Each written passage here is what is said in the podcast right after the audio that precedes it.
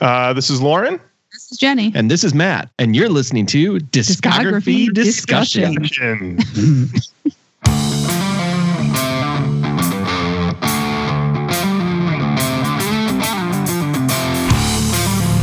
I had to hit a button. It's Skype. There's a button. See, I love Skype video, but like Skype audio is cool, but it's awkward because you never know if the other person's like really into what you're talking about or not. Well, I'm going to warn you right now. I always look like I'm not into whatever's happening, so don't take it personally. Oh, I, I usually do. So no. All right. Well, you can get sad if you want to, but it's just my face. I might be down all here good. just staring off into space and be like, is he actually paying attention? well, we don't have too much on the old plate tonight. Um, we actually have a third host as well, but he had a uh, work emergency. And like maybe at some point during the conversation, he'll come running in the door and throw on a pair of headphones. But I promise he'll be wearing pants if that happens. yeah, I'm not holding on. Okay. I'm not. I'm not holding Excellent. out on that. So the reason we called you guys tonight was because, first of all, big fan. Thank you. Thank you. I started listening to the Roach Coach podcast. I guess a little bit before we did our episode on nu metal with uh, we did ours with Joshua Toomey, which was the first time we ever talked to him. And uh, after the stuff that I said about Pantera, maybe the last time. Uh, but um, I used it more or less to kind of prep up because it had been years since I discussed that topic. And, um, you know, I became a really big fan of the show over time because, like, literally everything I listened to, you know, pretty much all through high school, a little bit of middle school. And even though a lot of those albums may seem cringeworthy now, um, I found it really interesting that, like, wow, these guys are listening to it and actually just like, is this good? Isn't this good? Like, there's not like a nostalgia attachment to it. and uh, I found that really interesting. And, uh, you know, usually people that like our show, they were like, hey, we listen to your, you know, what else is out there that's like what you guys are doing? Almost every single time, I'm like, dude, you guys got to check out the Roach Coach. Oh, and, Yeah, and, man. and, and the reason the reason is is because I was like, it's very similar to what we do, except they have a more micro style of review, whereas ours is more macro. So we'll cover a band from the beginning of their career all the way through the end. So even if they have a couple of stinker albums, we might still praise the band. Uh, whereas on your guys' end, um, first of all, you guys are never going to run out of material. Uh, whereas we uh, we might after after a little while. So Well, after all, nu metal is making a comeback, so you know. these I know. guys- you guys are set for we life. yeah, On Yeah. trend somehow. I feel just- like if we tried to do one band, our episode would be hour, like a day, Oh, one God. One day long. If we tried to do the whole life of a band, Oh God, yeah. so I Yeah. applaud you. that's because you take every album track by track. We we tr- what do we try to keep it under Joe? Like 20, 25 minutes. I know we've gone like Oh, we try to keep it to at least 25 hours or less. Yeah, Because you could go on track by track for some of these bands. right, right. This, So- is, this is how I know how excited he is to talk to you guys because the only time he really fans out, he forgets to introduce himself. Oh yeah. So, hi, I'm Dan. I'm the host of the Discography Discussion podcast. You're the only Hi, Dan. host now? uh, Joe is the uh, co-host slash engineer, um, and the How's it going, empty chair over there is Jeff. So, do you want to tell everybody who our guests are tonight? yes, tonight we have our guests from the Roach Coach podcast. Do you guys want to introduce yourselves? Or you want me to? We can introduce ourselves. That's fine. Uh, Lauren, do it up. Do it. Okay. Do it regular style. Yeah, man. I'll do a regular style. Uh, my name is Lauren Kozlowski. With me, as always, the original uh, Roach Rider, Mr. Matt Nas, and Keep rolling, the baby. Angel, Jennifer Bloomer. Hello. Good evening, everybody, from the Roach Coach podcast. You made it extra crispy there. You usually do Jenny first and then Yeah. me. Wow. That's because normally, I swear, it's so funny. We do it every week. I always write it down and read it.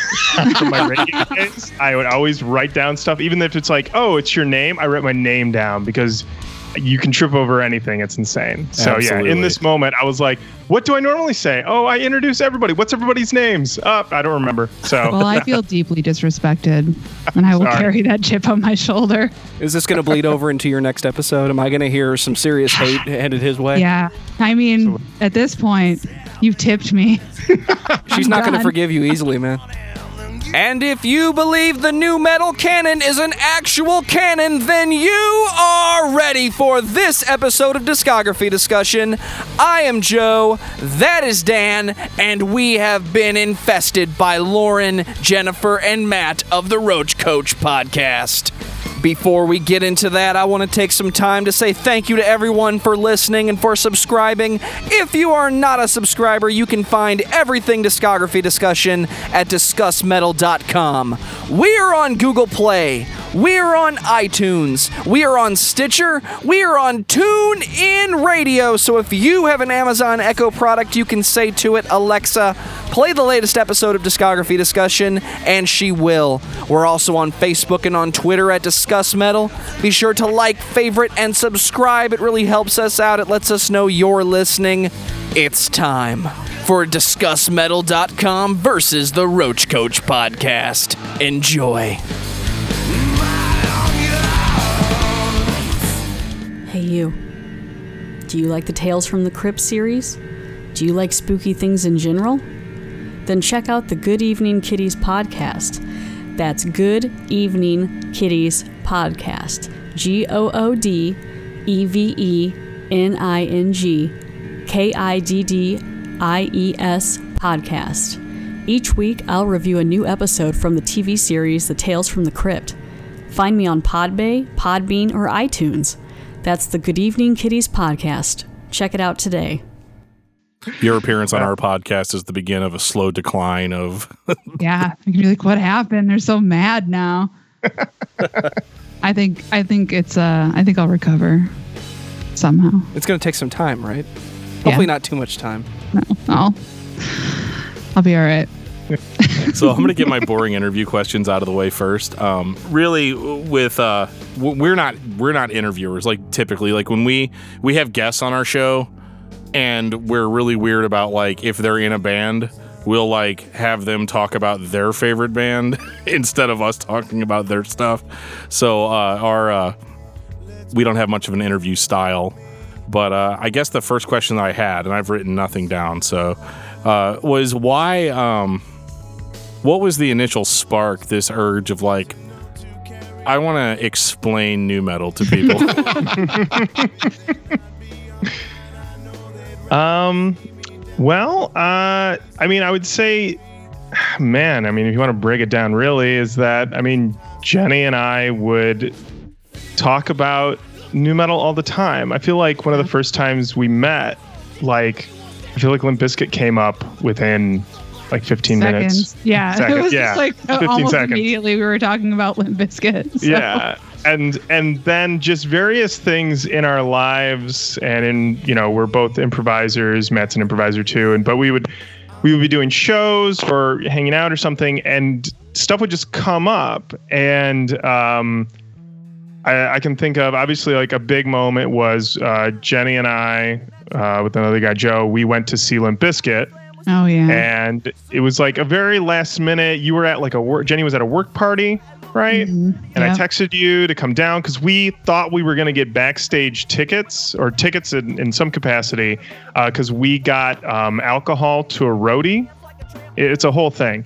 Um, but That's basically, at the last minute, they were like, no, you can't because Oh. it's a dry tour. And so you were basically contributing contraband. And we're like, oh, okay, sorry. And then, Jenny, you just like walked up to the box office and they just gave you a ticket, which was hysterical. yeah. Um, well, I used to work at the venue. It wasn't like I just walked up and was like, "Give me a ticket to this." I was about to say, what year was this and how many tickets were still available? like in Teen Wolf, you just walk up. I mean, it was maybe three years ago. Three or four. 2014. Yeah. Yeah. And it was sold out. Yeah. Wow. So, but we got in, hmm and it was very fun. Oh yeah, it was incredible time. Um, and then we were- I, uh, yeah, no, go ahead, Lauren.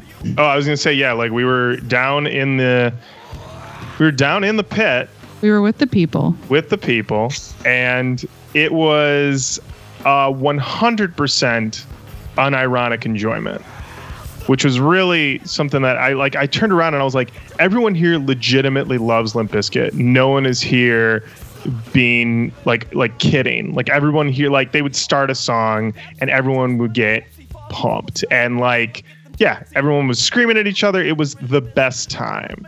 Um, Fred Durst went into the audience at one point and pulled out like like a little kid and took his Yeah. picture. Wow. Yeah. Yeah, I was I was just gonna ask you, am I imagining that there were children there? there were But children. there there were children there. Yeah. There were. Yeah. All right, come on, little Susie, little Johnny. We're gonna go see mommy and daddy's favorite band. Well, Well, at yeah. least daddy's. That's that's someone's uh yeah, that's someone's first memory of being at a show. yeah. Uh was Limp Bizkit. And then uh afterward, uh I don't even remember why we were standing around outside. we thought we'd see Wes or Fred.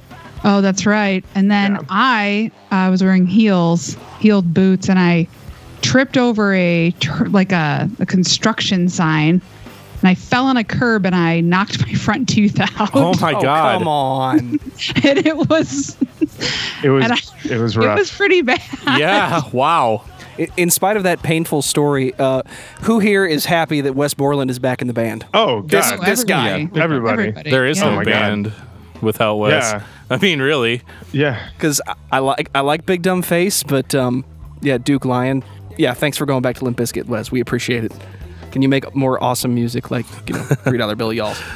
So yeah, Yeah, it's, for sure. it's hard it- it's it's been hard at first to accept it too because like I'm I'm definitely like more of a hipster when it comes to heavy music so like it's not for the longest time like it wasn't okay for me to like stuff like Limp Bizkit or even Korn or you know like and Fifth uh, Element, Third Strike. yeah like all these bands that I, like clearly I listened to for hundreds of hours. But oh no no they suck. I can't i can't do it because they're in this category you know and um, and that's really interesting about about how nobody was enjoying it uh, ironically. I would have thought in 2013 that you know that there would be people that were just like totally pumped for it um, and people that didn't just come out for laughs and uh, but no that's really incredible so that was like uh, i guess again, despite the painful story attached to it, uh, I guess that was like kind of like a spark for you guys.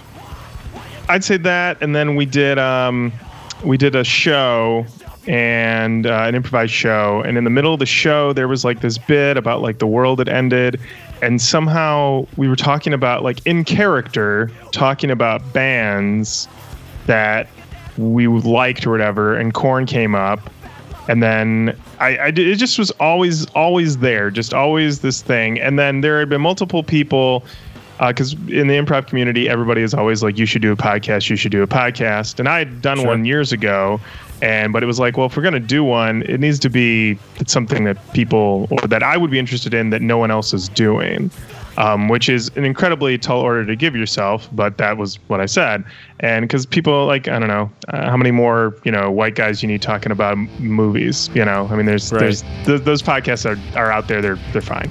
Um, so uh, I read an article about Sepultura's roots on uh, Stereogum, and they referred to it as the greatest nu metal album of all time. And I was like, okay, because one, I felt like I knew a lot of new about nu metal at that time, and I was like, I've never heard Roots, and I was like, how did they make that determination? Is there any sort of like, oh, these are the best albums? And I found like a bunch of lists, but they were all sort of like half-ass lists that just were the usual suspects and tend to be written tongue-in-cheek, like if the the best of the worst, that type of thing. Sure. And so I went to Jenny and I said, "What if we just talk about nu metal seriously, uh, you know, as serious as possible?" And uh, you said, "Sure." I, I think that was my exact Yeah. response was sure. Yeah. That sounds cool. And yeah. uh, yeah, and then we hooked up with Mr. Matt Nas, uh, who initially was just like, "I'll just run your board for you," but um, we slowly sparked something inside of him, and of course he, he had a, you know, this love of System of a Down, and Right. then on top of that, just your music story, you know, and just so many things that Matt Nas has brought to the show. And then, uh, I mean, if your listeners have gone back and listened, it's it's kind of been an interesting, you know, metamorphosis of how the show has grown and evolved. Um, uh, when I listen to some of those early episodes, I'm like, we are so serious about Deftones right now. So serious. So And locked then- in. Yeah. yeah. and then I listened to, uh, you know, when I was editing the most recent episode that we just put up, and it's like all jizz talk. So I mean, we've come a long way, is what I'm trying. Oh to say. Oh, boy, come on, Lauren. Oh, We've all been there, though. I mean, you know, on, it happens. Chandra. if you've heard the things I've censored from Jeff, who's not here, yeah, we're almost there. It's almost gotten to that point. Yeah, that Lostprophets discussion we had got really bad. Um, Um, and we, a buddy of mine asked if we were going to do him on the show, and I was like, uh, no, not with that, lead, not with that lead singer. And then he uh, texted me later, and he goes, "Oh, I wish didn't didn't know? know about that." He didn't know. oh, that wow. was me. know. That was me. I had no idea. I'm like, when did that happen? Thank God I Well, wasn't aware of that. I've been listening to that record for a week. R.I.P. Yeah, that's rough. Uh, no, I. Uh, but yeah, that's that's so cool though. Like, I mean, I, I'm always interested in why people started podcasts because, like, for years, I didn't start one because I just figured that there was a million people out there doing what I was going to do, or what I was thinking about doing, and then, um, really, whenever I look at it now, it seems more like there are a lot of interviewer podcasts where you know oh my god i found the email address for my favorite band's bass player and i'm going to interview them and then they make connections and they go and they go and they go. Um, there aren't a whole lot of podcasts out there that are just kind of based around music criticism uh, which i think is uh, tonight's topic or that's what'll be on the uh, show notes is uh, music criticism and how it applies to modern day. You know because i hear a lot of people i hear a lot of people say things like especially band members in interviews well you know music reviews are a thing of the past and they don't matter and they have no impact on whether or not people like the music and you know all this kind of things that you say maybe when you're about to drop an album that probably isn't going to go over well with people you know? Yeah. and uh, so it's it's interesting to hear all that and i think the general populace has the same mindset in the era of digital music um, because it's like i can listen to a band immediately and decide whether or not i think it's awesome or or it sucks or, or whatever. And it's weird that like nobody not very many people have that like middle ground anymore and I feel like that's where the music reviewers kind of still are relevant in the sense of like if you're not sure, maybe uh maybe maybe run it past uh like a professional music reviewer. Um and so I, I, I guess my my question to you guys is do you think that that's um do you think that music criticism is is relevant nowadays versus um maybe a few years ago when you could only get it in like print magazine? Who wants to start on that one? Well, that's a that's a tall order. That's a tall order of a question, but I I don't know. I guess I kind of feel like it's as relevant as it ever was in the sense that when you could only really get print like anytime you could only get print criticism, you could only get physical copies of music. So as you're able to see like any sort like uh, a number of like people like any asshole can have like a blog where they talk about you know whatever and review anything. Like by the time you get to that you can also download a ton of music and stream it. So um i think the same way that there's like just like myriad bands that you can listen to on any like f- like in on any medium that's it's the same thing with music criticism. It just like grows. And i think it sort of I think it becomes too much to actually take in all of it. So, in the sense that, like, are people taking it as seriously, or like, are there more respected sources of criticism? Those are probably pretty diluted, but it's also the same way that you know people aren't rushing to like record store on release day to get these like releases because everything's just streaming or you can just steal it so i think that also gets a little bit diluted that sounded a lot more depressing than i meant it to but that's that's my initial response that's what i would i'd say I would say um, the thing that uh, is that I feel like there's this thought in the past that um, at a very base level, it's like, oh, is it good or is it bad? And it's like, I don't even need a critic for that. I can listen to it to, for myself. I have easy access.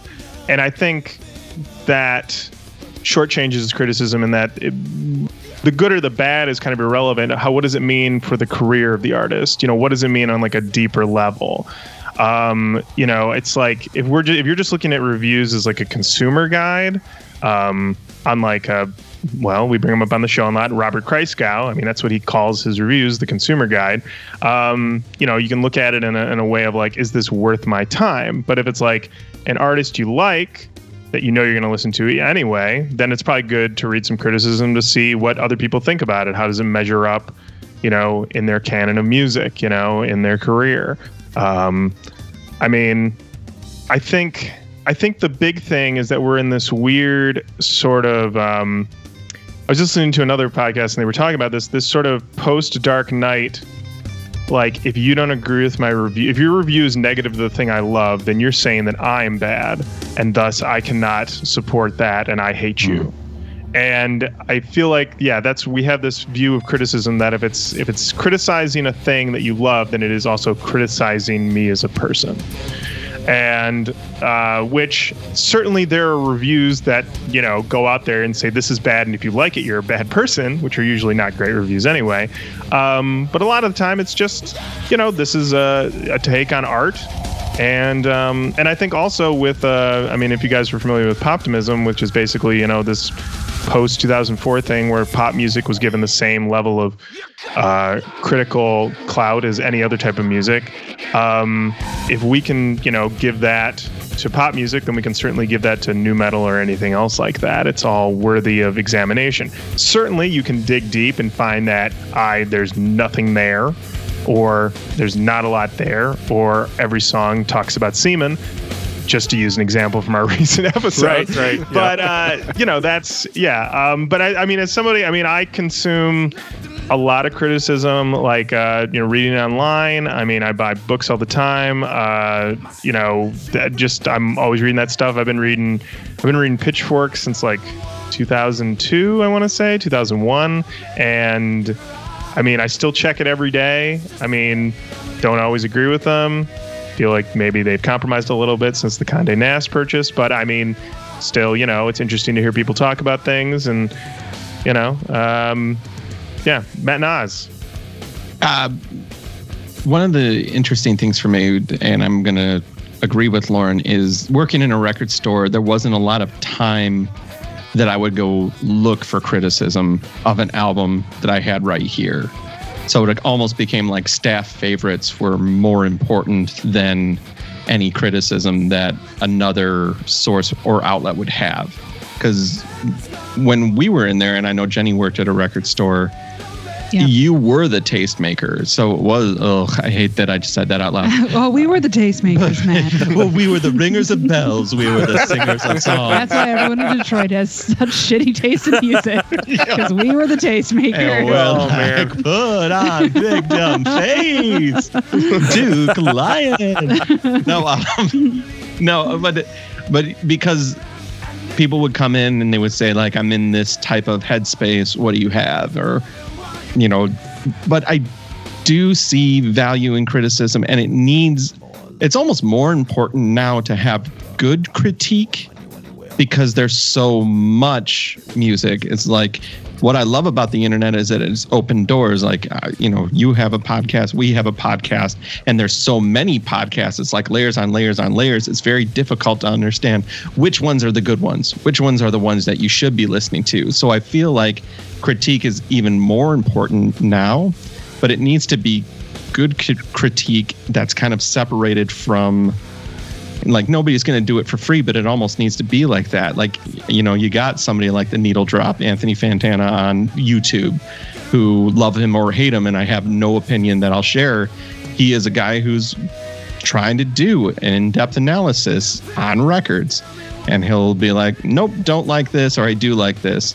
But i i just want to be in a place where I could trust someone in order to be like their opinion is valid to me. Whereas, whereas like I don't have that as much. When I read a review online, it's like this is a faceless person putting this up here. I don't know if it's good or bad. And the only other times that I use critiques are if I'm completely out of the loop. So, you know, Jenny and Lauren will tell you, I know so very little about metal that everything that I find out is like un, just unearthing. Like, there's a what and how many? so how many cores are there? Right. so then like you know we did the episode on suicide silence but there was such a visceral reaction to that record Yeah, nobody liked that. that I had to read the reviews because I was like, I have no context at all for this band. Yeah. So that's when I would go back, and that's when a review for me would be like, oh, I don't know the 10 year history that this band was and that they had another singer. Like, those were things that the review helped me get to. I don't, I'm going to stop talking. I feel like I mean, No, that was great, Matt. Yeah, that was good Thanks. stuff. Uh, actually, and I'm going to jump off of that a little bit. Um, with context, um, you know, Matt, you brought up context, and that that to me is the one thing that I feel like makes music criticism valid. Really, any during any era, whether it's print era or modern era. Um, I was whenever we did our episode on Sepultura, um, which was like seventeen thousand hours long because we did every record, and um, actually that's not true. We got through all the albums with Max on them, and then we were like, "Yep," and then this record came out and it was okay, and this one came out and this one was okay, you know, because like I'd listen to each of them like maybe twice, like prepping up for the episode, and uh, I, I actually read Max's uh, autobiography, um, My Bloody Yep. Roots, and oh, um, yeah. yeah, there's yeah. this podcast I listened to that recommended that I read that, so uh, I did. And uh, so one of the things that I thought was really interesting is whenever they went and recorded their very first demo, which I think was called like Bestial Devastation or something, something crazy like that, and uh, they were like, they they start playing. And the engineer's like, "Whoa, wait a minute, wait a minute. This guys, this sounds like shit," you know. and and they're like, "No, no, no. No, this is this is what the style of music we're playing is supposed to sound like." And he's like, "What?" And so like they had to sit him down and show him like other bands that played music similar to what they were doing to for him to even believe that bands were supposed to sound like that. That was their intent was to sound that way. And um, It sounds like a conversation I've had with you a few times. Right. Well, and, but it's all context, right? So, like, Right. you know, the very first time I hear Napalm Death, I'm like, this shit is just, I, I have, I literally had no point of reference for what Yeah. I was hearing. So in my mind, and I would say the mind of most people, whenever you hear something like that, it's like, no, it's bad. I'm just gonna push it off. It's bad. It sucks. And I think o- over the years of getting into, you know, because I started with nu metal and I got into like a lot better, like a lot heavier stuff, a lot more extreme stuff. Um, and I and there was the whole this whole idea of like, you know, I started developing this fascination with like introductory bands that like provide context. Um, like when you guys did the Demon Hunter episode about how like maybe there are people that heard Demon Hunter for the first time that didn't know that metalcore existed. and so they listen to a band like that and then they, they hear a band like something like Killswitch Engage and they're like, "Oh, okay." And then they want and then they're like, "Oh, well, what, you know, what other bands like that?" And before you know it, they're like, you know, into, you know, brutal death metal or something, you know, like uh, over a matter of years. And I think I think one of the one of the things that I like about because I read reviews constantly, I listen to podcasts uh, that review constantly, and um, the one thing that I always like is when a reviewer is able to not just like genre drop, like a style be like, this band is a deathcore band and they're really good at being deathcore and they do lots of deathcore things, and then you kind of come away from that. It's like, what the hell did I just read? Because you you had no context. So I think like band comparisons and um, you know style comparisons and things like that are like are crucially important because I think a lot of people have the potential to be into a type of music, but for whatever reason, because they never actually had that guidance or that you know understanding, um, that they kind of just push back from it. And it could just be me being wishful thinking and being like, the music I like is good, guys. You know, you just need my guidance to. Well, I, I we've I've talked about that with Jenny and Lauren probably off mic a whole bunch. Like, I never liked nu metal. I was very much the guy who was like, "This is garbage. It's awful. It's a waste of time. Why are people listening to this?" I spent an an exorbitant amount of time being like, "Limp Bizkit's stupid." And now, now that I'm trying to get Jack's son Yeah. Uh, nothing's better to lift weights to than rolling. That is a good workout song. I wouldn't know. See, I would have said Nookie was a better choice.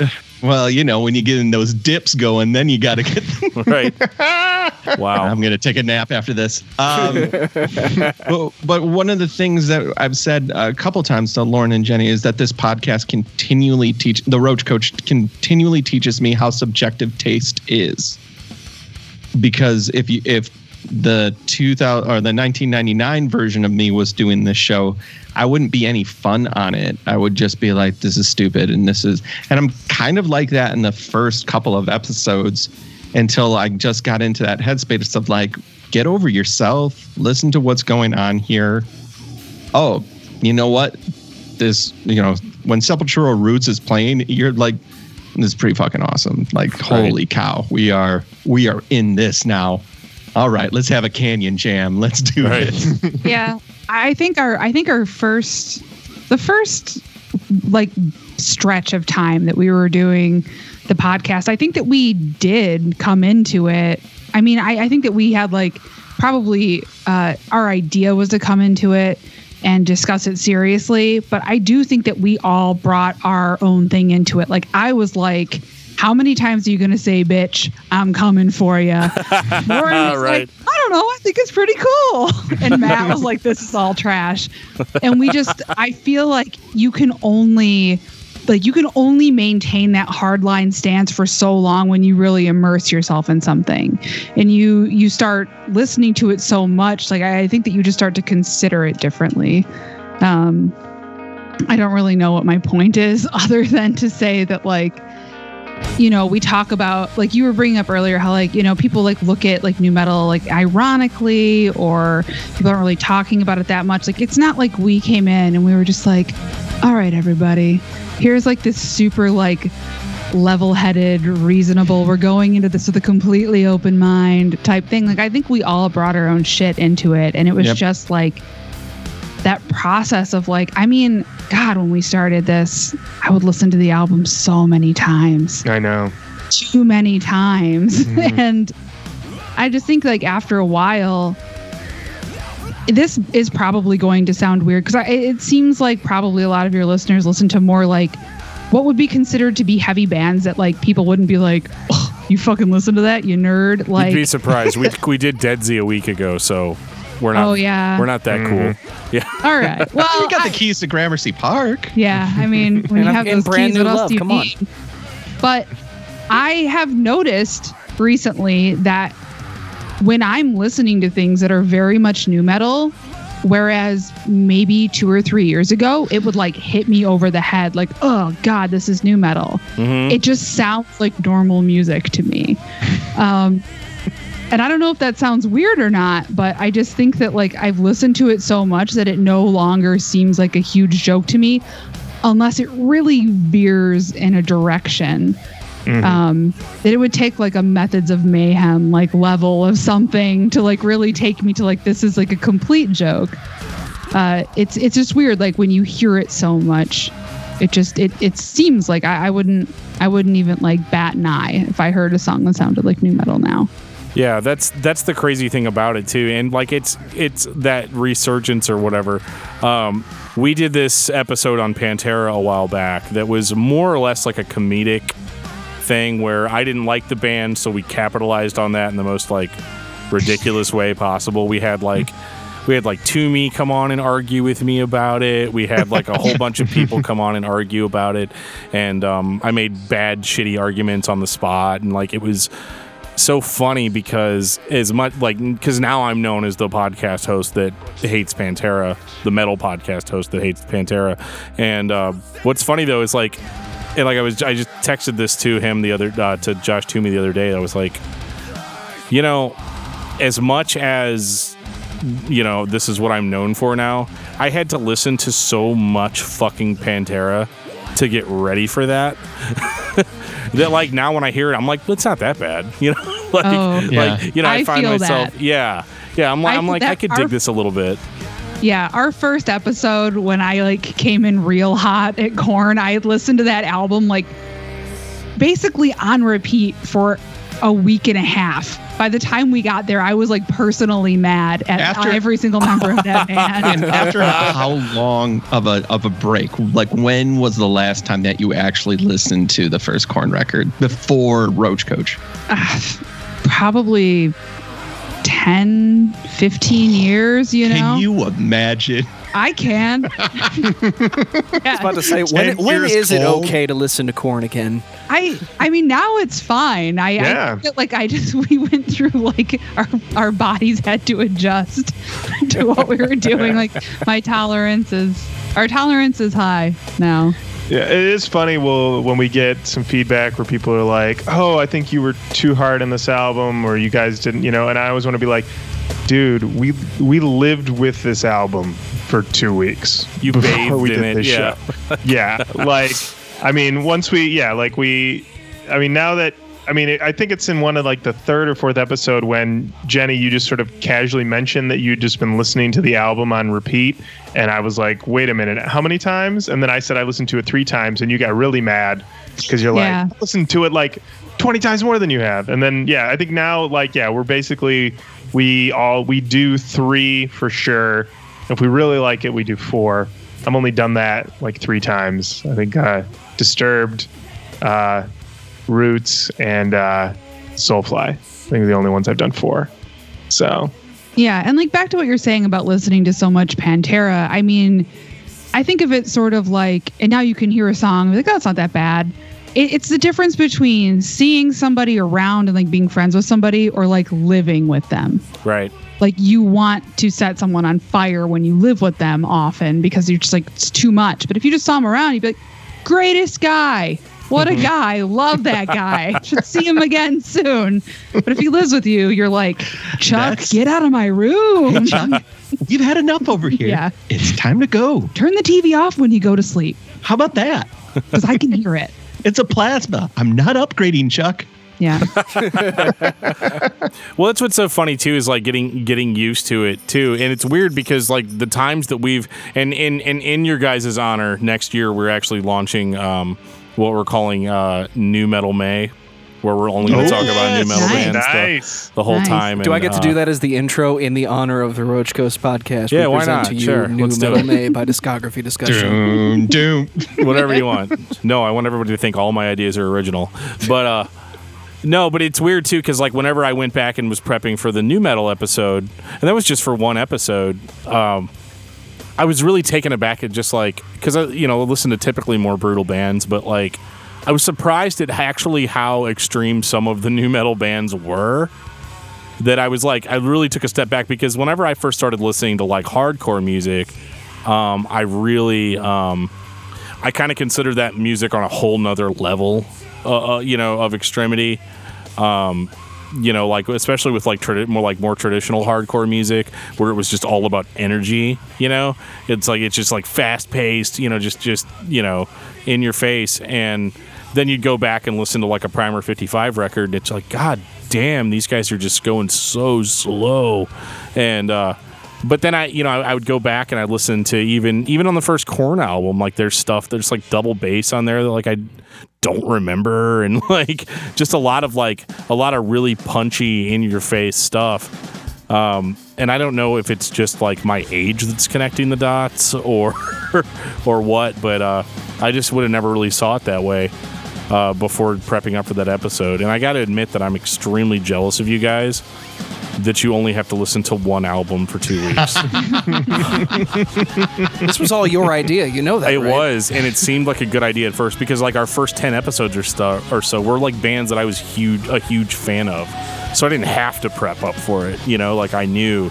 And then we started taking suggestions from listeners or taking suggestions from other people, and it got so out of control. They'd be like, "Yeah, check this band out. Oh, how many records they have? Oh, I got nine. And I'm just like, "Mm, "Okay, all right, yeah. I I mean, mean, we'll get to that in six months. right jesus yeah well that's why that's why for 2018 i actually made a schedule so like i put the bands with like really heavy discographies at the end of the year so we'd have like hmm. months to prep up for it Yeah, you put a. It's it's just a, it's a flag chart, and you're like, Right. begin listening to Uh, does how many albums does King Diamond have? I have no idea, but I couldn't tell you offhand. but if they have like Many. 20, many, I'm going to presuppose Several. Are we counting or Mercyful Slayer. Fate?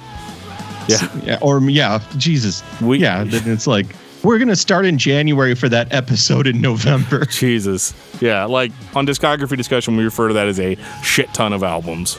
And it's just too many. Get, like we're doing Napalm Death in June, and I don't know how I'm gonna get through that Oh shit. my like God. that's Well, their albums are thankfully short, that's true. True. but short and to the point. There's one song that's only one second, so I got that going for me. But um, so like yeah, yeah, there's what we did, which was just like yeah, let's do the whole discography. It'll be a great idea. Let's do it. And then a year later, we're like super jaded about it.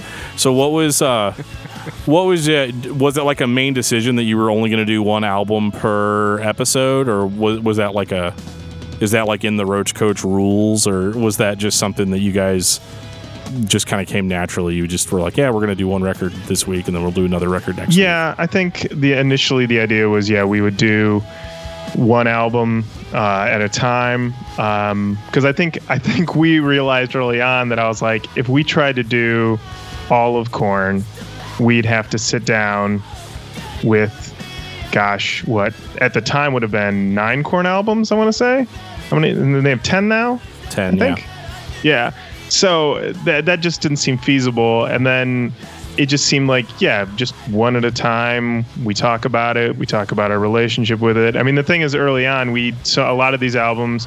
Jenny and I had both grown up listening to, so we had, you know, long histories, backstory of when we bought it, how young we were, you know, did we listen to it at our grandma's house while skateboarding? Was that a lie? Those type of things. Well, well, well. Nice. And, uh, and Put you so- on blast. I mean, listen, I don't care. Damn. I lied about skateboarding in my grandma's house. I'll have all your listeners know about it too. Slim Oh. kick. and uh, but now we're at a point where we are doing a lot of um, listener suggestions, and uh, you know we don't. Uh, our sometimes our our relationship to it is like I saw that album cover once. You know that's all I know about it. and um, Going in I mean, fresh. like, yeah. So I think in that it just seemed like yeah for practical reasons yeah we were just going to do one an episode i think the also the initial plan was that each episode wouldn't exceed an hour and that Yeah. went away real quick It's impossible to do. It's impossible. You're going to always go over. We had a band meeting though after the Suicide Silence episode because that one was over two, yeah and we were like, "All right, hour thirty is when I need to because I'm I'm with the the gear. I need to like just make the symbol. We've got to wrap this up. Right. And Land the Suicide Si- plane, guys. Yeah, and Suicide Silence was also the episode where I kind of I I take the blame for that one. I kind of really pushed that one through because it was a Ross Robinson production, and I thought I had listened to it once, and I should have, you know, I'd been doing the podcast for how long at that point? I should have, you know, known my own rules that, you know, that first listen is deceiving, you know? You got to give it 3. And so I did one listen and I was tweeting, oh, this thing's fucking awesome. And everybody, it's nu metal as hell. And you guys can't wait to do it on the show. And then we did it. And like, I mean, Jenny was shooting daggers, just like, Look, why are we I'm doing this? sorry. I think that's like the tra- our tradition is like Lauren loves something, and I'm like, Lauren, this sucks, and he's like, oh, you know, you the worst one though I think was uh, Machine Head.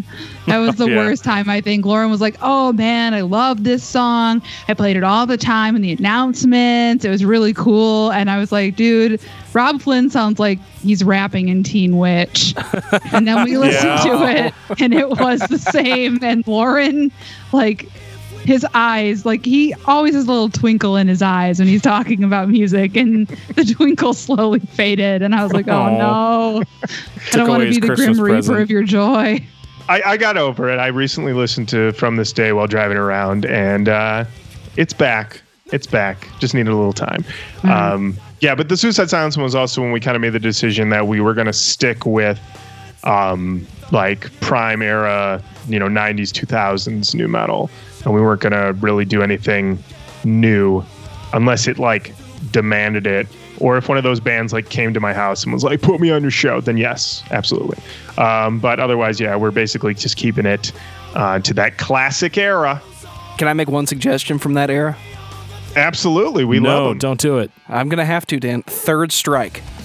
It might even Oh, be on your list already. Oh, oh, oh, not only are they on the list, Oh, I think Oh, he's getting boy. something. big thrifted, baby. Yes! Oh shit! All right. I think And, uh, I think spoiler Joe's alert, got it in our this- headphones right now. This Best nu metal the band most- ever. the, this this is my one of my most ultimate big thrifts. If you guys can see, that's ninety nine cents. Hell yeah! Nice. There you go. No, you didn't get the uh, you didn't get the edited version of that, did you? Oh no, parental advisory stickers Okay, on it. Yeah. okay, good shit. Okay. Oh dude, I'm. These guys know I'm fine tooth comb on that stuff. When I got that taproot, Don't point at us. We didn't. Sorry. make I you pointed- buy I pointed first. I pointed Okay, first. I I pointed first. When I got that taproot, I and it was edited. That was like a dark day. I remember trying to convince myself it wasn't edited. I was so upset. Or had PEs broke, where you can Oh, only yeah. find it Yeah. edited Oh. right. That's rough. Yeah. Yeah. I Yeah, had we- to reach You out. You had to drop some nu metal dimes, make some did. phone calls. I asked two people, and the first person I asked was like, "Oh yeah, I've got it. no problem." I didn't say a lot of dimes. No. I know, I know. I love making it seem like I went, I went out there. I was like, she beat the bushes. yeah, this this dude I know will have it, and he did. That's awesome. Uh, I typically buy uh, nu metal CDs from my local Goodwills. Usually, up until about a year ago, I could get them for ninety nine cents, two bucks, or whatever. And at the time, I would just like take them and put them in like a. uh, It was one of those like, yeah, I'm gonna need a brown paper bag for these, you know, as I walk out the door with them. And Those uh, were your twenty dollar days. Come out with two bags. Like, look oh at all yeah, the shit dude. I got. Like it used to be awesome, and then you know, now that everybody loves nu metal again, it's like I could probably sell my collection and buy a new car. You know, Well, there will there will always be a Kid Rock Devil without a cause wing. everywhere. Yes. Yeah. Yeah, that that I don't know. The last place I went to that had had CDs, like a thrift store type thing, had like 20 copies in the rack. I was like, all right, well, that's that annex. Yeah, well, I, don't- I, it's, it's interesting. I think I didn't realize that people were starting to get into nu metal again until it was probably a few years ago. And like, so, like Lauren said, that we do like improv stuff. So we're very involved in that. And like, uh, there are some younger people who come to improvise. And so there were uh, a couple people who were like in their like late teens who'd come around and take classes and stuff. And like, started talking about like, have you ever heard of this band Limp Bizkit? oh my God, they're so good. And I thought they were being really ironic, but they were very serious. And it's been like 20 years, you know, so I, I think it makes sense that it's time for that to Peak nostalgia. yeah, and mm-hmm. the the thing that I think connected people to it then was just like being pissed off a lot of times in a way that was it's it, this is like a vast generalization, but I think like it's it's it's more accessible than something like your more extreme forms of metal and it's it's it's angry in a way that's like accessible and catchy. Like you're not gonna get hooks if you're listening to like death metal or grindcore. Like there aren't really hooks, you know. Absolutely. So this is a way for people to be like uh, listening to something that that feels heavy to them. That's like more angry than like your typical like alternative metal or like many kinds of punk. Um, and it is it's it is. I mean, I, I guess I don't know. It it would be I would consider it to be pop music. Like it's Well, I- we, we talked about this in 99. The chart was in sync, Korn, Britney Spears, Limp Bizkit. Yeah. It was like a battle on like your- TRL every week. Yeah. Or every in day, wasn't 99, it? I, was in college and I was watching TRL every day, and it was like, and here's Orgy with Blue Monday. All right. And here's NSYNC with Bye Bye Bye. It's like, this is the weirdest time. right. So isn't that something that I've only ever seen with nu metal, and I, I don't I don't bring this this uh, observation up often because he makes fun of me, but nu metal really is kind of the heaviest pop music that we've ever had. And I don't really think there's another step beyond that. At least the singles that you remember from the 90s and the early 2000s, that's the closest that pop music's going to come to metal because the 80s we had hair metal, but that was just a little bit louder rock songs with a little bit catchier lyrics. And then nu metal was, you know, Fred Durst talking about faith and Korn got got the life. It, it snuck in, and nobody was really paying attention. But then we all kind of caught on, and it went back to being pop music again. You really think that like bands like Underoath and weren't considered like heavy pop music? I don't think it was heavier. It was louder. They were screaming. Yeah, I guess They were also whining. We, you and I can argue about that later, but Maybe we will. Well, what I what I uh, my initial thought would be like, what's different from a band like a Limp Bizkit or many nu metal bands to something like an Underoath? I think it was just more of like its pop culture, like as far as pop culture is concerned, like mm-hmm. the impact that they had on the culture. Like I think that Underoath has a huge following, obviously, but it's not like I wouldn't consider it to be something that was like popularly followed by like m- like a mainstream audience the And- way that I would think of and nu metal had different cosigns. Like you know method man co-signing limp bizkit and being there or you know other rap acts being like oh no we're this is cool. This is fine. These guys are all right. So it was like this blending of two different usually two styles of music that never ever go together you know and both fan bases tend to be against each other. It was you know take Run DMC and Aerosmith's walk this way out of it. And it was like one of the first times that like rap and metal, for lack of a better term, were coming together and people really latched onto it. Because that was always what Korn said with the Family Values tour was our fans are the same. They just don't know it yet. Yeah. Because Yeah. before that, you had Run DMC, Aerosmith, and you had Anthrax and Public Enemy. So it was almost like they were clued in on something that the rest of us weren't paying attention to. It's like, oh, you mean that the energy in hip hop is the same as it is in heavy music? Oh, you, you put that together? Hey, good idea, Yeah. guys. I, I'm enjoying this. They they finally listened to Onyx's Back to Fuck Up. right. yeah. Damn, this is Nice. yeah. No, and to be fair, to be fair, you're right. Like, I guess Underoath really, I think their highest selling record was just gold, whereas some of these nu metal bands were like double, triple. It was like Slipknot's Iowa. Didn't that one go like four or five times platinum? Well, that was Kid Rock's hook, you know. That would- nine times platinum. Yeah, well, that would never happen with a band like Under Oath, you know, like. Um, but I think that's also like part of where I was then, probably that year, is that it seemed like pop music to me because, you know, I'm listening to shit like Morbid Angel, and you know, like I'm Yeah. not. I'm hearing it, and all these kids are like, "Yeah, listen to all this really cool stuff." But like, I guess, yeah, if you look at it in terms of overall sales, I, I totally know what you mean though, because when I think of Underoath, I'm like, okay, swoop bangs, like get out of my fucking face, Right. right? yeah, but it's just I don't think that that's like consumable on a mass level. Whereas something like somehow Korn, Limp Bizkit, I get. Like that's the one nu metal band that I truly understand why it was like a mainstream popular band. Like I, I feel probably because that's the one that I got when I was like 13, 14. I was like, oh, I get this. Yeah. Like, I, even though like I always thought Fred was, I was never like super Fred person, but I was a super West person. sure, And uh, he appeals to both crowds. yeah, yeah, I, I think so. But I, yeah, I mean, like when I think about like, I mean, and I love a lot of like bands that are much, much heavier than, you know, what we listen to. Um, so I see what you mean. There are plenty of bands that I would just, I consider to be like, um, I, or I did, especially when I used to be a huge dick about metal. like, would not admit that I listened to nu metal. I'm still there, Uh, so it's all good. yeah, you know what? I get it. I get it. I just think that like now, if I'm doing a a podcast about nu metal and I'm improvising, like I can't pretend like I'm cool or like I, you know, like It's it's hard to hang your hat on the cool a peg, right? there's like a level of like how many times you can do games where it's like, all right, guys, like let's clap and make a wacky noise, and then I'm gonna go listen to Staind a hundred times. Like, Oh, God. I can't pretend to be cool anymore. You're lucky to still be alive after that. hey, you know, I'm doing all right. But I know what you mean about like feeling like bands like Underoath or whatever would be more on the poppy side because it, it's not.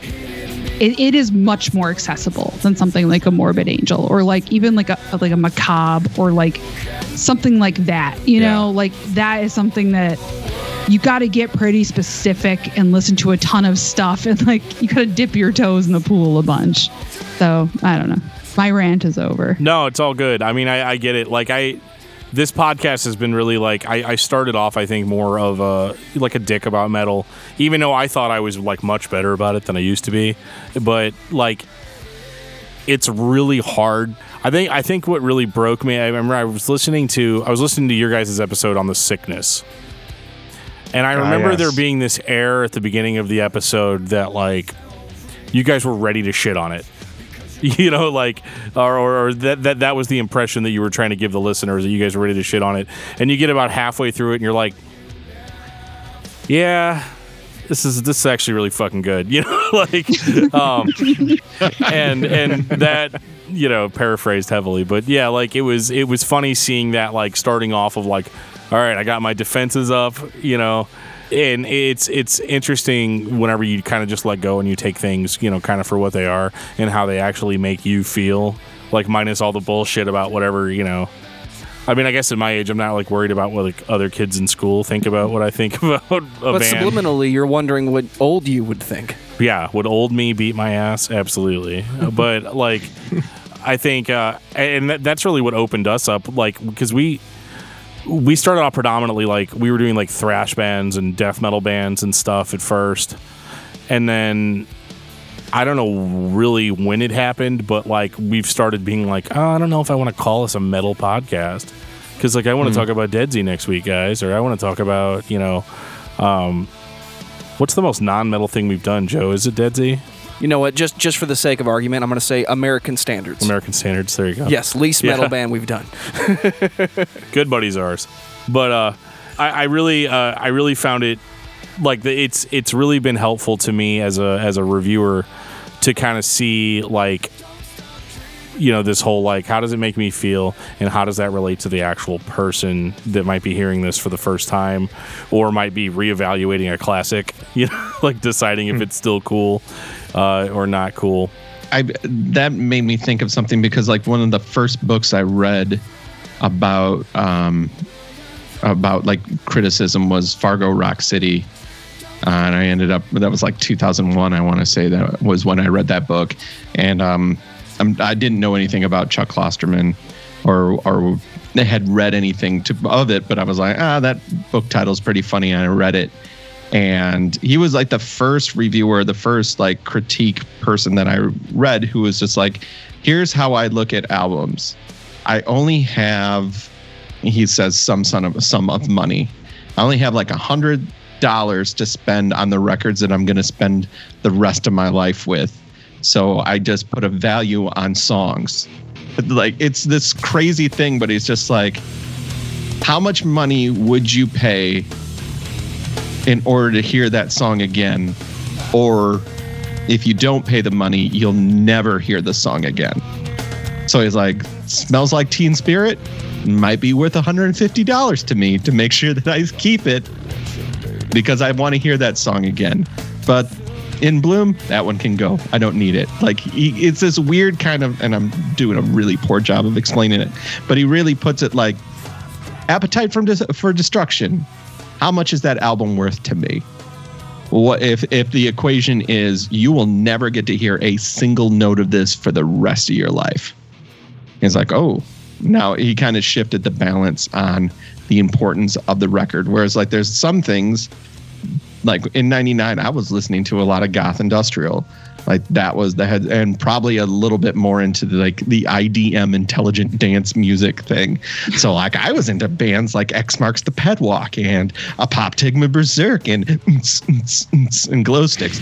Um guys i had wide pants. What can i do? Who didn't? um Who didn't? we all did But- too. The nu metal fans we had lots of we had Oh, I used to be able to fit a Sega Dreamcast in the in the pocket, uh, the cargo out pocket of the pants. baby. Yeah, I mean, my God, like that was Left side, two controllers, three games, all power cables. Right What side was the to- Dreamcast. He reaches in his back pocket. He pulls out an N64. I'm like, Jesus! You know what though? Nobody could ever say I wasn't ready. No, you, know, were I ready mean, for every it's- LAN party. I Yeah. love it. I love it. so like back then in '99, I would have been like, "These are the albums I'm keeping." I haven't listened to any of them in like 20 years. So Oh my god, Right. the amount I would have spent on ska in 1999.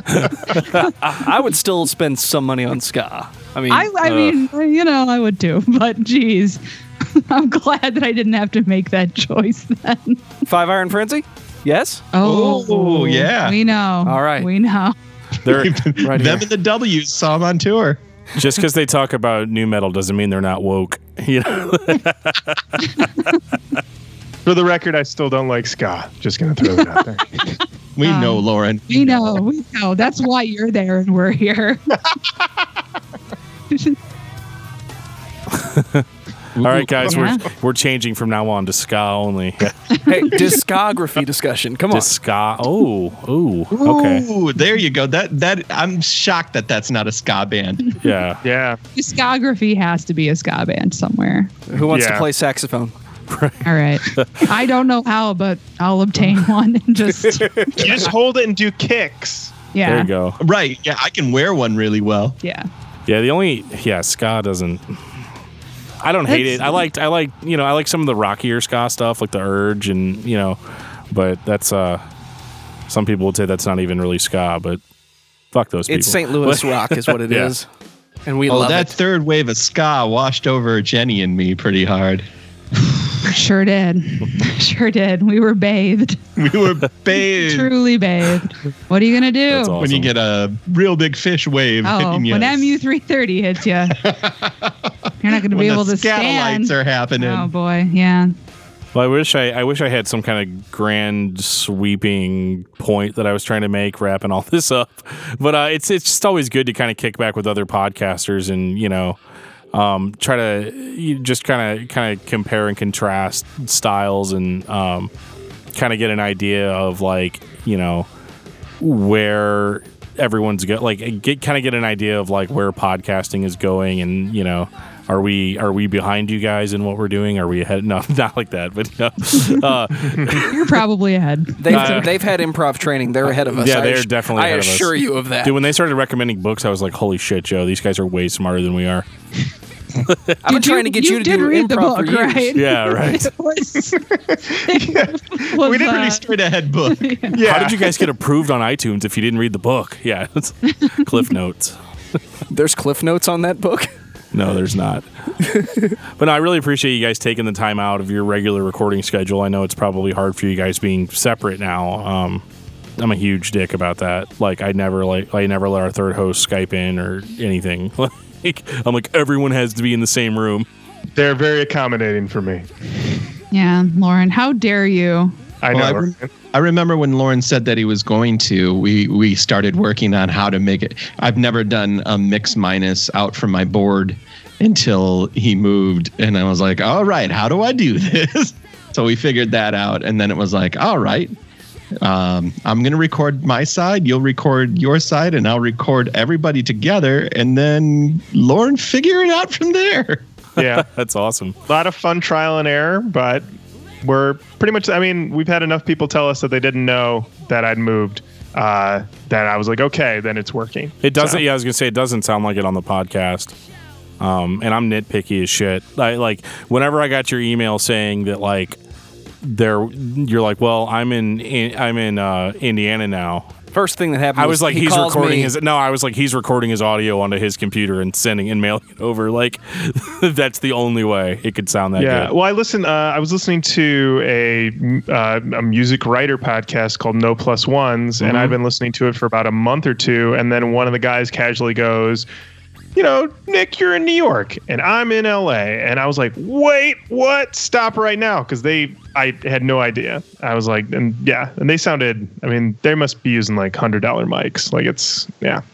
Um, are you guys uh, are you guys getting stoked up about having to do an ICP review because it's gonna happen? Oh yeah. I feel like we got. I'm ready. I'm, I'm ready. ready. I'm ready. I ready. have spent a majority of my life bagging on ICP. I hear you. like I hear you, just man. I hear you. Unrelentingly making fun of them. And then this show happens, and I actually meet people that love ICP, and they're so awesome. You don't And hate they're them, so- yeah. They're so nice, and they're like, "Oh, we get it, but y- you don't." And I'm like, "Oh man, all right." I make fun of ICP until I remember how many times I've listened to the Great Milenko in my life. I wish I could say it was less than 50,000 because it's been on repeat for a few years. I'm not going to lie. Great Balinko. Ha, ha, ha, ha, ha. yeah, I'm getting ready, man. I'm. Uh, I. I again. I don't want to be a Nedenhole. I think that's. Uh, Don't be a Ned and hole.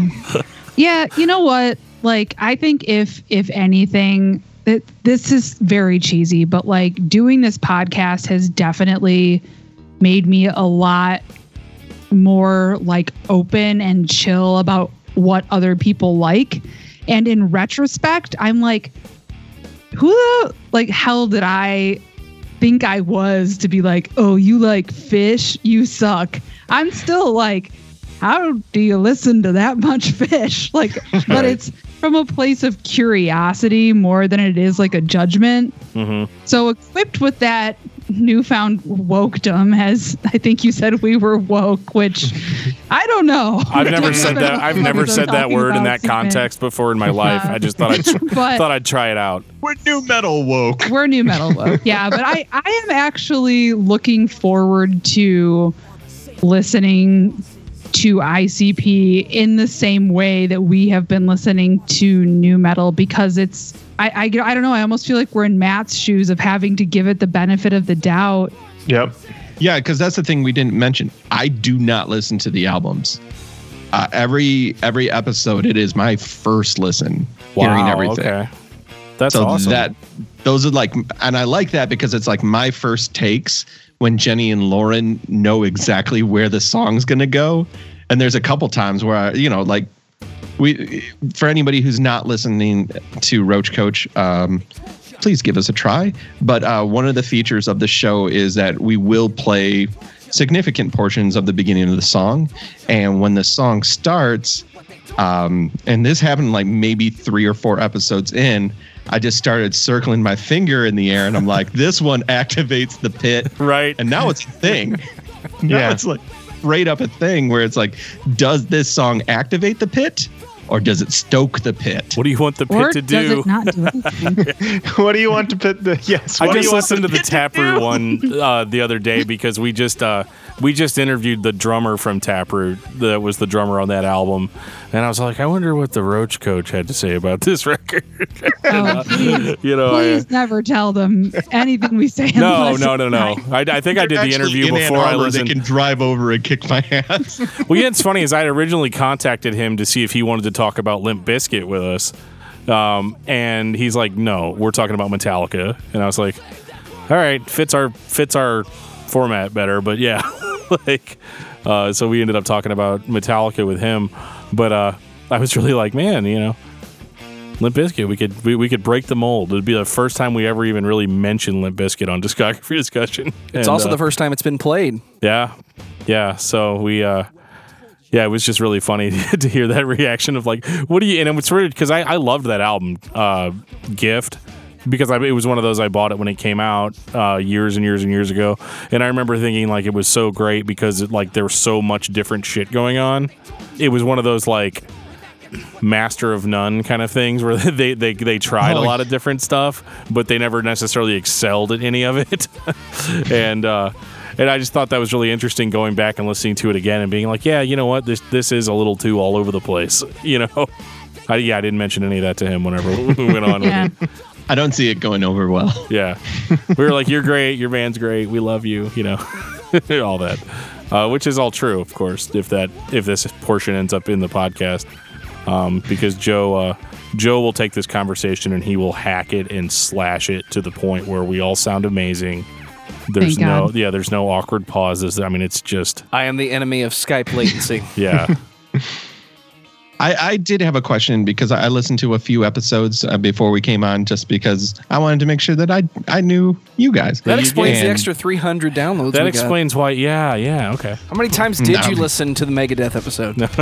Oh, I, I never stopped. Yeah. Hello, me. It's me. Right. Oh no! Multiple Dave Mustaines. Don't. Jesus Christ. You just just be glad Josh isn't here. There'd be at least five.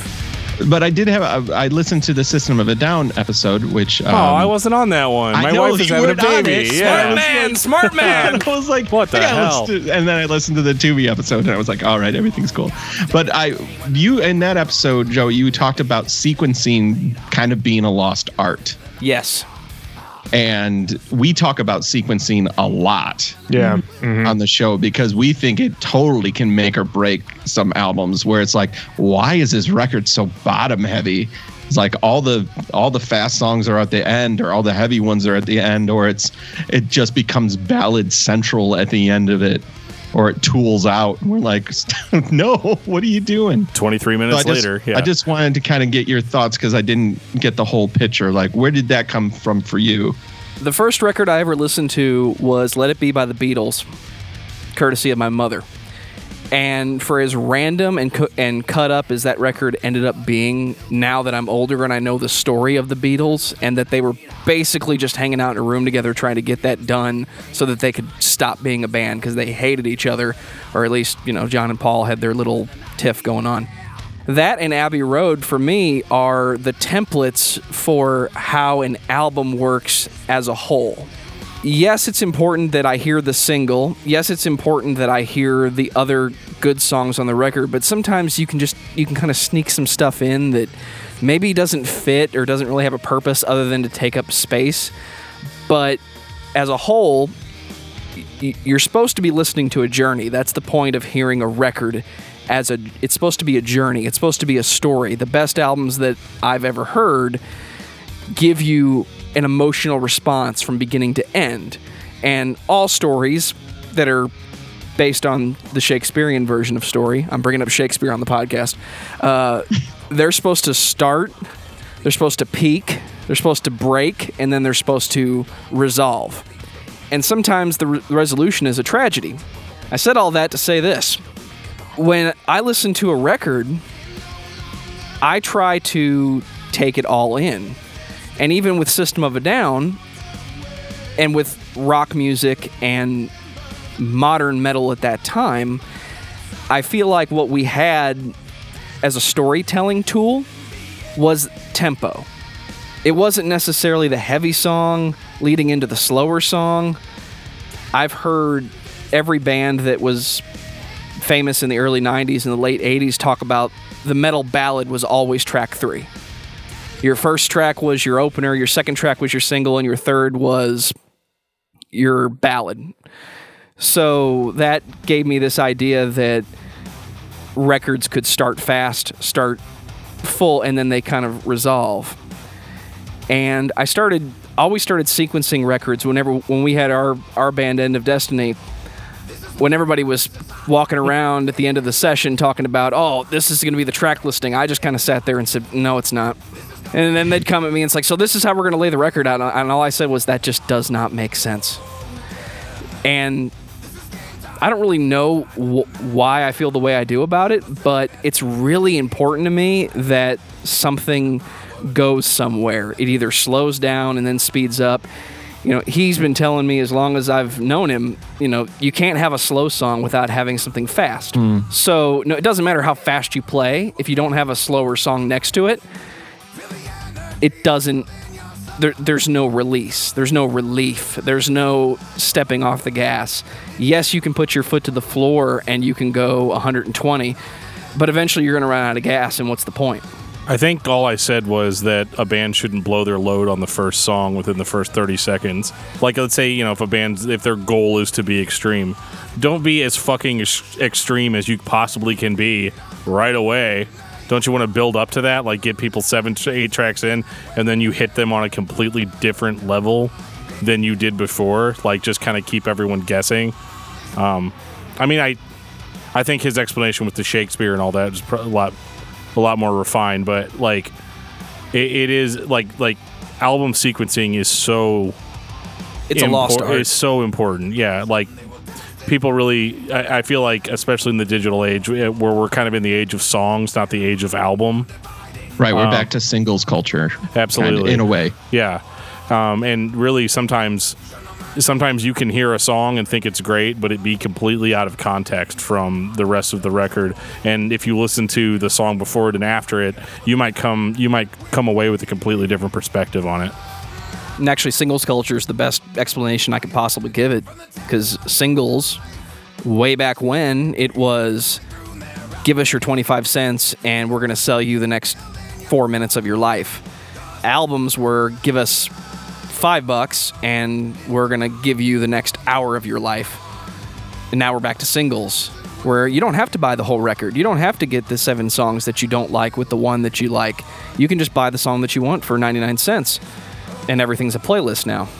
Yeah, but I, I think there is the counterpoint to that where even though it's definitely not in the metal genre, that hip hop is in a lot of ways the the artists in hip hop are at least trying to take some of those things and make full albums. I mean, I think a To Pimp a Butterfly is a good example of that, where it's like it whether you like the music or not is not what we're talking about right now. But I think that narrative arc that he put in there is what they were doing what we were seeing at the end of the 90s and into the early 2000s with other artists. But yeah, it, it's just fewer it's fewer and farther between because it's like I'm going to make it because I put this song on SoundCloud and then SoundCloud gets big. But like Coloring Book probably has um, Chance the rapper's uh, yep. last album um, has a narrative to it too, but it's just it's onesie twosie instead of like we had a period where it was like almost every artist, this is the way that you were thinking about music.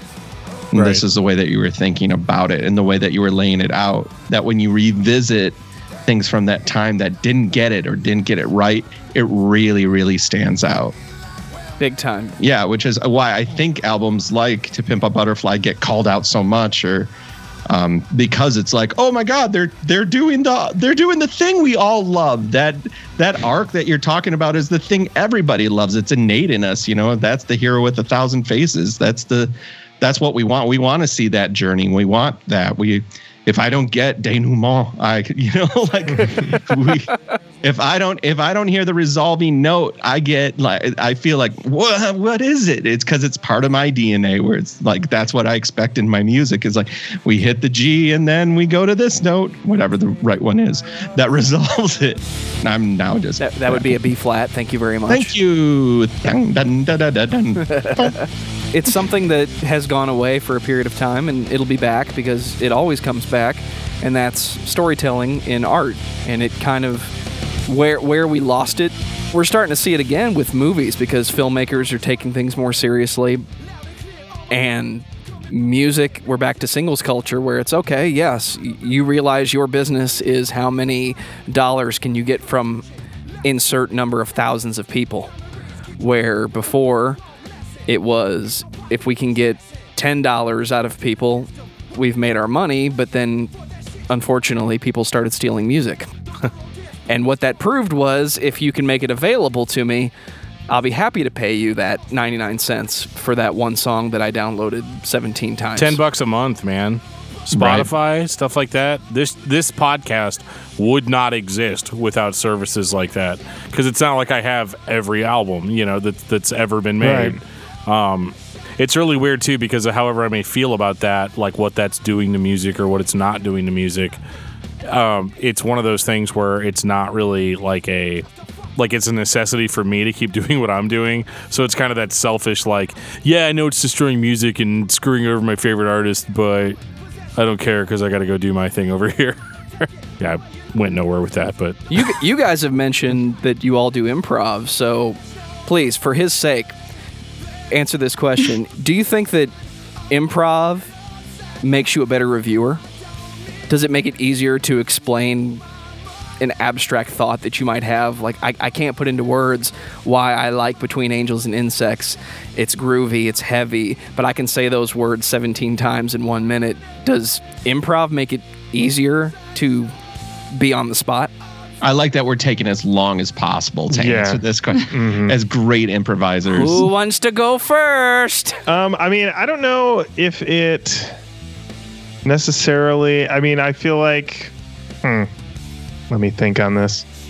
Um, I mean, I feel like I've always been opinionated about music and my thoughts on it, and doing my best to explain why I like something beyond just saying it's good or it's bad.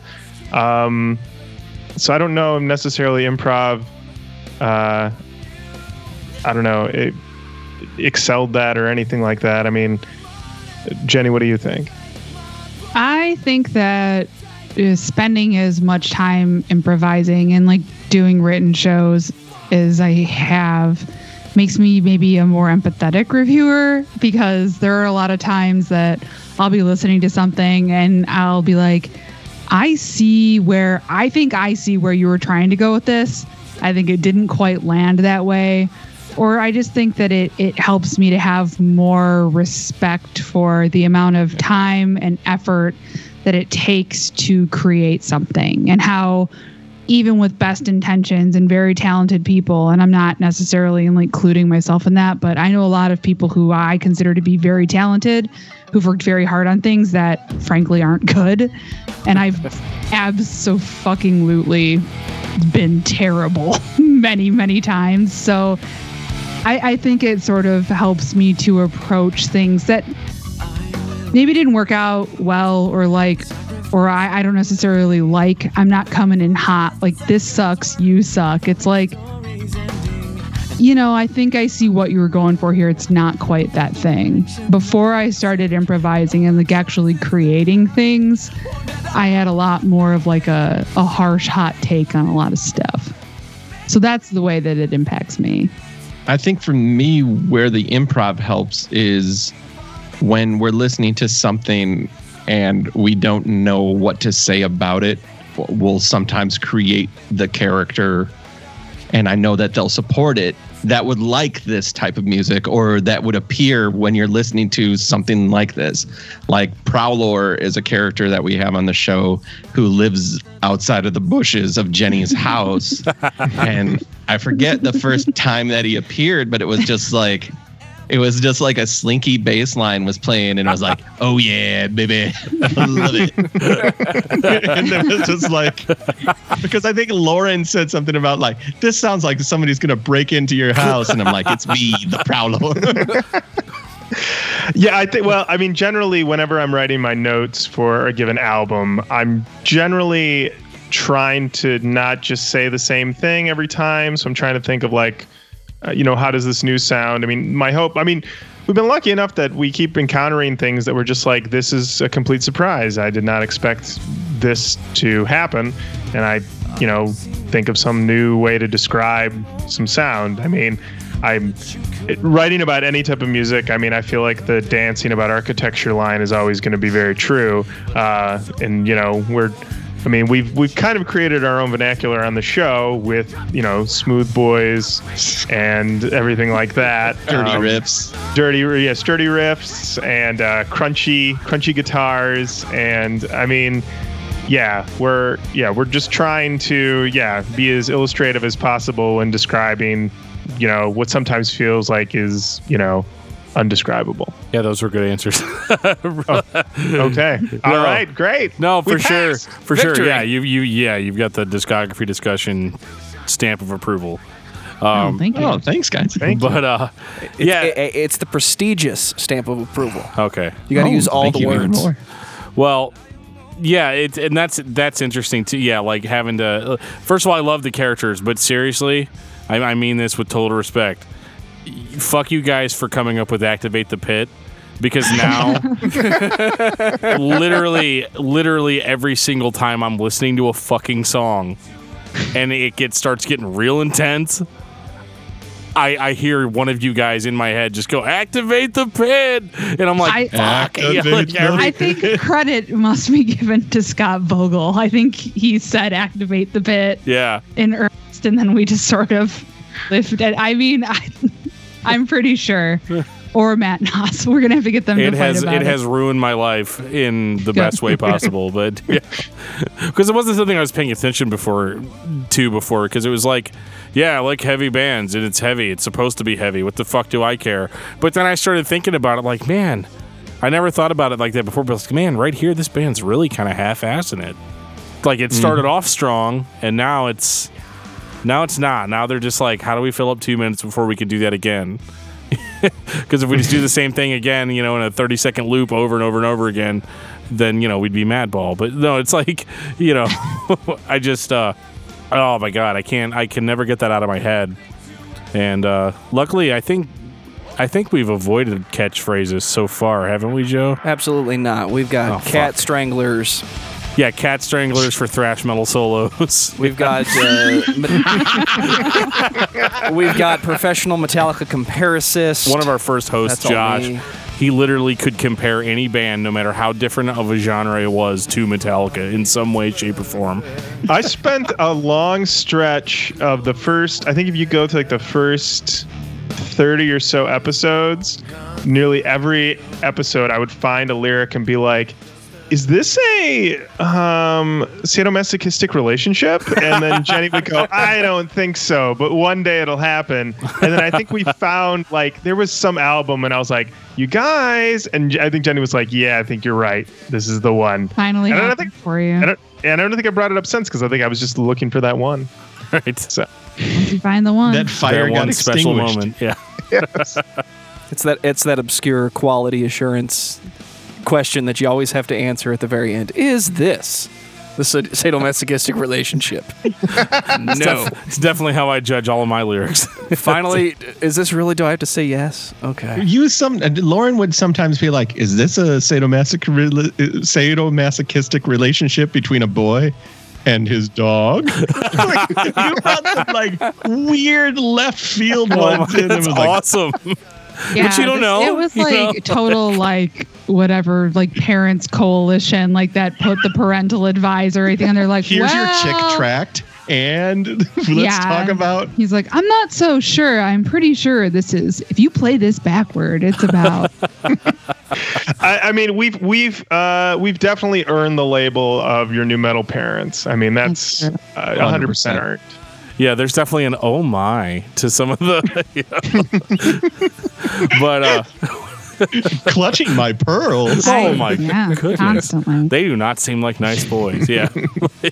but one thing that I one thing that I really do also enjoy about the show is that like your guys' is actual giving a shit about the lyrics. Um, because I can't tell you in heavy music in general how much of a shit nobody gives about the lyrics.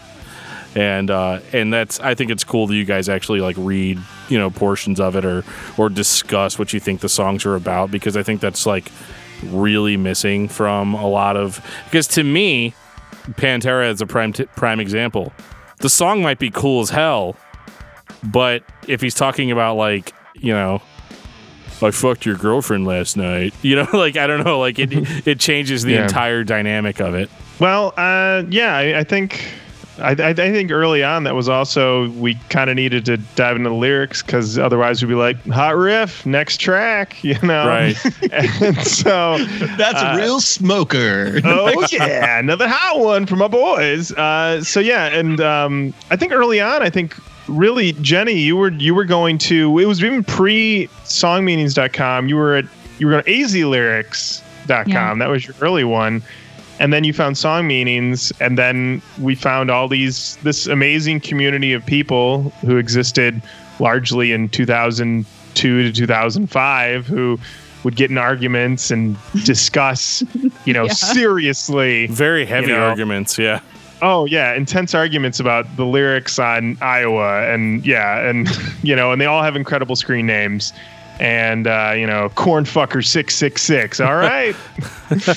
so um, yeah, but uh, yeah, I feel like well, I feel like the um, I mean, going back to the show and the criticism, I think a, a lot a lot of the time it was like these bands are dumb, their lyrics are dumb, and I, I can tell you in the you know when I when I got out of, out of college, I was listening to like a shit ton of indie rock, and every now and again, you know, you go and you listen to some of these bands who are like you know beloved and and you know have like a high credit you know with you know tastemakers as it were, and I'm like lyrically, there's not a lot here. Why why do these guys get a pass? And so when yeah when we started doing the show, it was like, well, let's see are are these lyrics abs abhorrent and juvenile as they say? And sometimes they are, and sometimes they surprise you. There was a song on there called "Faggot." Yeah, it's like, Yeah. What do you do with Yeah. that? Yeah. there there sure was. It's a it's a slog sometimes. Just got to power Yeah. through it every now and then. Which then. is funny because if you listen to our Korn episode, we uh, you hear like five minutes of me defending that song and about how it wasn't as bad as you think it was. Like, it's- Yeah, I Uh. mean, yeah, we've uh yeah, I think it's it's it's I don't know, maybe we've just luckily gone through a lot of really super offensive albums, but I feel like we haven't had like I- I feel like it's been a few episodes since we've had a song about like murdering a woman and burying her somewhere. Like it's been a little bit, mm. right? no, it's not been that long. you need to start it listening hasn't been to. that long. You need to start Okay. doing uh, screamo bands. You'll be fine. Oh boy, yeah. I it's it I was actually very surprised because like a lot of like the more popular bands were a lot worse about their treatment of women than the less popular bands generally speaking. So i kind of expected that we would get it would just be like non-stop. And as it turns out like I think a majority of the bands, like it, it- lyrically at least, I don't know about their like actions in the world, but like lyrically, it, it's more about like being angry and people wronging them. It's not like specifically, you know, like you are a bitch, you I like whatever. So that was kind of a pleasant surprise for me. And also, like, we, you know, hear from our listeners a lot, and I've only been called a hole once. One Yeah. time. Generally speaking, people have been very like respectful. So Was that the like, sort of iTunes review? Yeah, I love Yeah. that it's still like the top one is like, I hate the whole. Well, it's Yeah. wrong. It's simply I'll wrong take too. They don't even know who the hosts are. They mix your Yeah. guys' names up. Um, because I always check it every now and again to see how close to 100 it is, and like, it's like, holy shit. And then I check mine, and I'm like, fuck, we're nowhere near 100. But like, it's uh, Promise them that you'll talk about ICP's I know, right? Apparently, that's the secret to success, right? Like, Yeah, you can race and see who gets there first. right.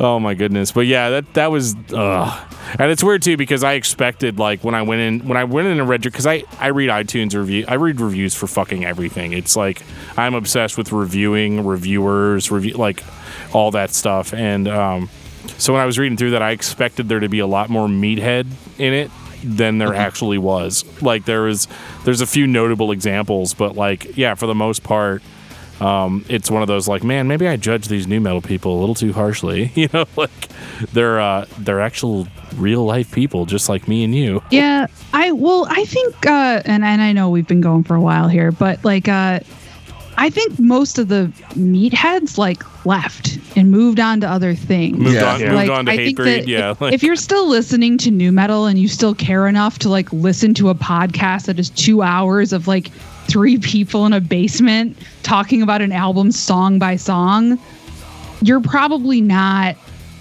just some like thoughtless dickhead bro.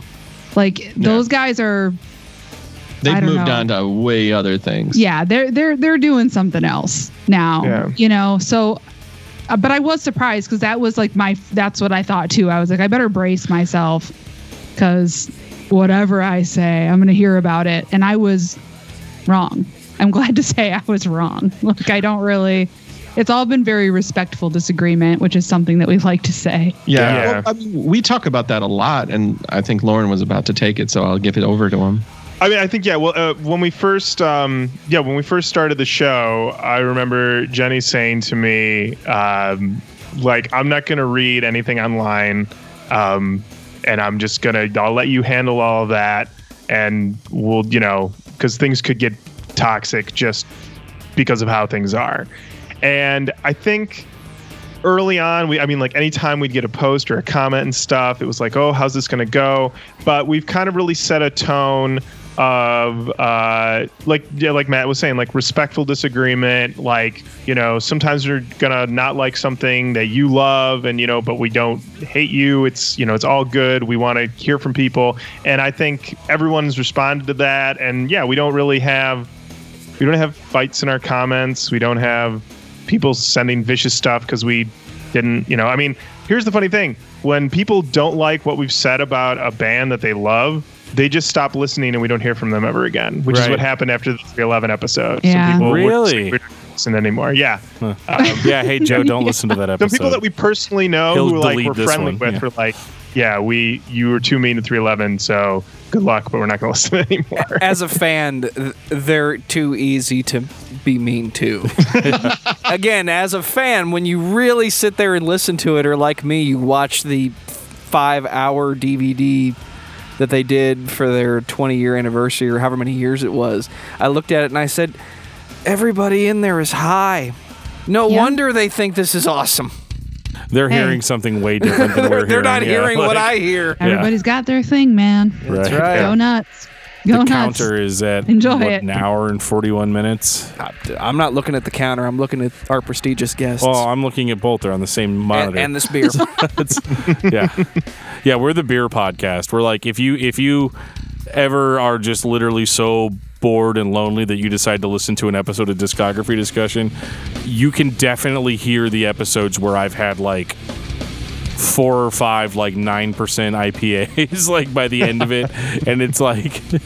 It, it, it turns into total pandemon- pandemonium, and I can't even believe we still have people downloading after those. I was like, maybe we should put our beers away. Like, I don't see a beer on any of their stuff, any alcohol. Don't let that. Don't let that. Don't let that uh, Oh. stop. you. Oh, oh no, we were we were drinking pretty good for a while there. I know.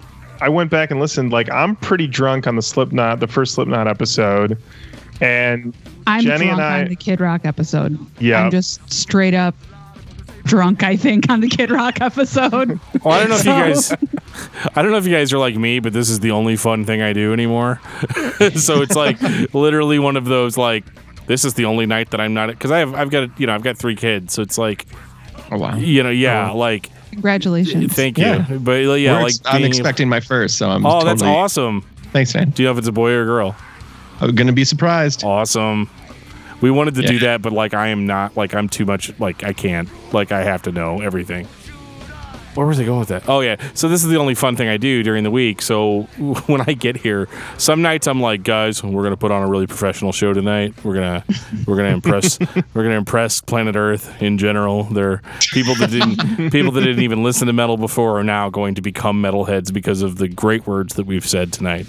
And then other nights I'm like, so this album just sucks in comparison to the other one. I mean, Yeah. I mean, what the what were they thinking? You know, Sounds like In Flames all over You again. there. What were they doing? What guys were you doing? yeah, Yeah. right. I mean, that was like the power with which I came at Kid Rock was just like not liking it to begin with, but also being drunk. I'm like, oh yeah, Kid Rock, you stupid fucking asshole. It's a piece of shit. Yeah. You're blowing bubbles up anybody's butthole. Like I just, I don't even remember if that was the same album, but It was. that's it. That's it. That's I, the same album. I feel you. I think we've all we've all had our a little too toasty. yeah, Right. we've all various levels flying close to the sun there. Right. There's music reviewing, and then there's let me tell you what I really think. Oh, jeez. Well, I really appreciate you guys taking your time out because um, we, uh, it definitely made my night. And uh, if anybody that's listening to this uh, has not heard the Roach Coach podcast, I mean, what the hell? yes. What the hell? What the actual hell? Um, you can actually find them under Roach Coach if you go on iTunes. Um, are you guys? You guys are on all the major platforms, aren't you? Yeah. Yeah, I uh, we're, we're not on Tune In yet um, because I haven't talked to Lauren about it, but I think we're on we're on everything else. TuneIn Radio is really cool because you could actually tell an Amazon Echo, uh, you know, Alexa, play the latest episode of Roach Coach podcast, and they'll do it. That's awesome. Did you really just Yeah, steal okay. my plug? Yeah, that's our plug. You son we, of a we bitch. every yeah every episode we're like, if you ask Alexa to play the latest episode of discography discussion, she will. You know, um, so tune in is tune in is awesome. Um, but you can find Roach Coach anywhere you find podcasts. Um, and Google's also a thing. Definitely, if you're a, if you're a discography discussion fan, um, you know, definitely if you li- if you like what we do, you're gonna definitely love what they do. Thank you very much. And thank you so much. Uh, uh, we're all Yeah. kind of we didn't want to jump on it because we know how Skype works with that. But um, thank you, thank you so much. Yeah, thank you very much for having us on. This was super Thank you. fun. Yeah, absolutely. It's, it's definitely our pleasure. So You guys ever want to come back and talk about a nu metal band in its entirety? don't be afraid to let us know. Yeah. Okay, we'll be there. or we can recap like here here's my idea we can recap like the first time you get through you get through a band's discography over the course of the show that's whenever you come on here and recap with us over the whole Oh. thing Ooh. Sounds good. yeah All right. We'll be back on to talk about all those cold albums. You No. motherfucker! oh shit i think my wife's having a baby i gotta go oh, where's everybody going? The room is empty. the room, the room just empties we'll leave the I'm going record to we'll leave the labor. I recorder didn't on know I was guys pregnant. I have to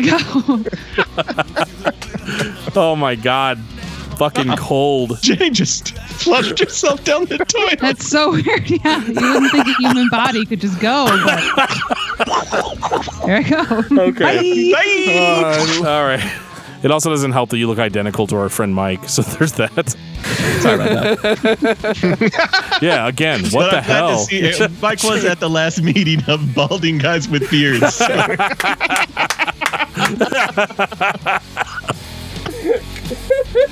Oh my god, dude. I gotta stop drinking. This has been episode 38 of Discography Discussion. Thank you for listening. You can like us on Facebook and follow us on Twitter at Discuss Metal. Subscribe to our podcast everywhere you listen to podcasts, including Google Play, iTunes, and Stitcher. Visit DiscussMetal.com for all things discography discussion, and please send questions and comments to Dan and Joe Show at gmail.com. If you are not a patron, you can become one at patreon.com forward slash discuss metal. We have some sweet perks. Roach Coach can be found at gabbermedia.com forward slash Roach Coach. That's Coach with a K for all you grammar fanatics. You can also find them on Facebook and on Twitter at Roach Coach and on all major podcasting platforms. Thanks, guys, for hanging out with us, and we will be doing this again very soon. See you in the future.